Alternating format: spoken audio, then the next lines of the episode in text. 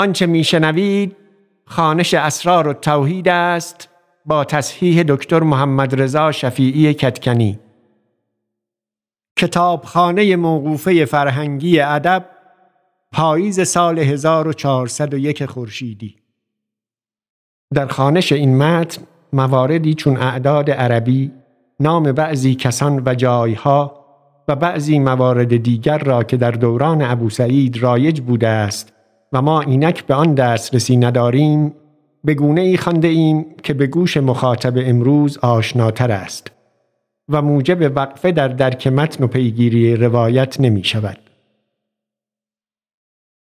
همچنین ترجمه آیات و عبارات عربی هر بخش را پس از پایان یافتن خانش آن بخش آورده ایم.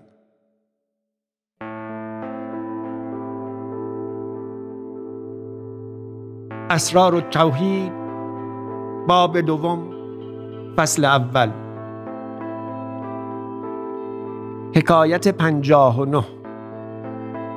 بوبکر مکرم گفت کیایی بود در نیشابور پیوسته بر شیخ احتساب کردی.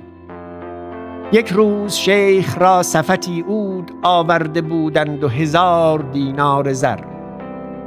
شیخ حسن معدب را گفت صوفیان را زیروایی و حلوایی ساز.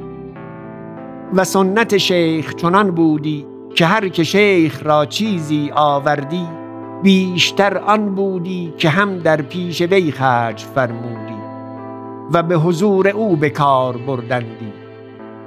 شیخ بفرمود تا آن صفت اود به یک بار بر آتش نهادند. بوی عظیم برخاست. شیخ گفت تا همسایگان ما را از این نصیبی بود. آن اود بر آتش نهادند و سفره عظیم نیکو بنهادند با چندان تکلف و بوی عظیم برخاست. این کیا درآمد تا بر شیخ احتساب کند. گفت در چنین وقتی و تنگ سال و سختی که بینی این چه اسراف است چون به نزدیک تخت شیخ رسید و سفاحت و زجر می کرد بر شیخ و جفا می گفت و شیخ خاموش می بود و اصحابنا می رنجیدند. شیخ سر برآورد و در وی نگرست و گفت درآی. کیا به دو تا درآمد شیخ گفت نیز فروتر آی. نیک دوتا گشت و همچنان بماند. به حیله هرچه تمام تر بازگشت و در مسجدی که بر در خانقاه بود بنشست. و شیخ درویشی را فرمود تا تیمار او می داشت. دو سال و نیم همچنان بزیست در آن شدت و بعد از آن فرمان یافت. و از اینجاست که علما و بزرگان گفتند که با مشایخ و اصحاب حالات دلیری نشاید کرد و گستاخی ننمود. جز به وقت و به حرمت نزدیک ایشان نباید شد که ایشان را حالات باشد. اگر در قبضی باشند که نظری به قهر بر کسی افکنند دمار از روزگار آن کس براید والعیاذ بالله.